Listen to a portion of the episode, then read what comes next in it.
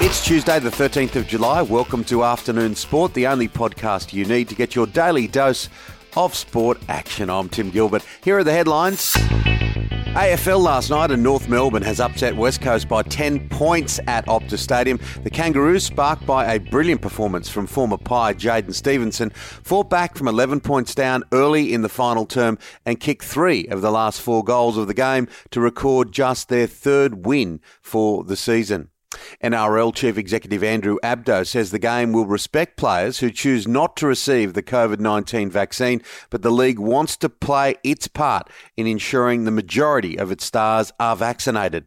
Meanwhile, the St George Illawarra Dragons have wasted little time securing a replacement for recently axed prop Paul Vaughan. The joint venture announced on Monday that it had signed Warriors forward Jamayne Taunoa Brown to a short term deal commencing immediately.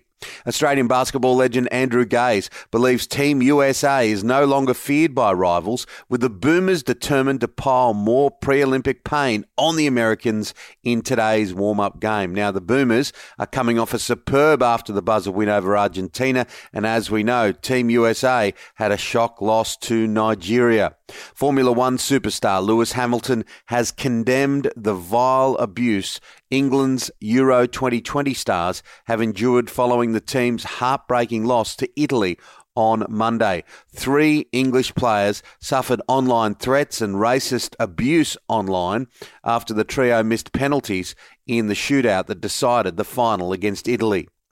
Brett Lee believes Australia should allow private owners to have a slice of the Big Bash, which will be launched on a Sunday next summer by the back to back title holders Sydney Sixers when they go up against the Melbourne Stars. It will be played on December 5 between the test against Afghanistan in Hobart and the first Ashes test.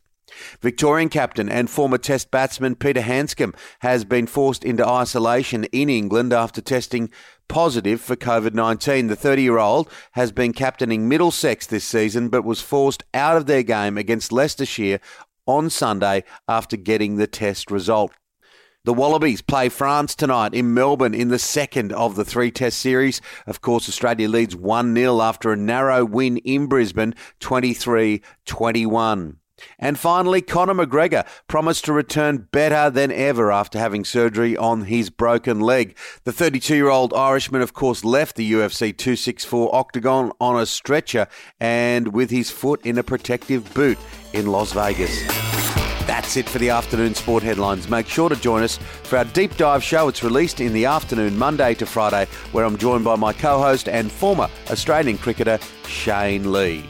Today on the show, it's a huge one. Former Olympian Grant Hackett is with us, rugby league player and radio host Katie Brown, as well as our editor at large, Rob Gilbert, to wrap up the Euros. Follow us on your podcast app now so you don't miss it.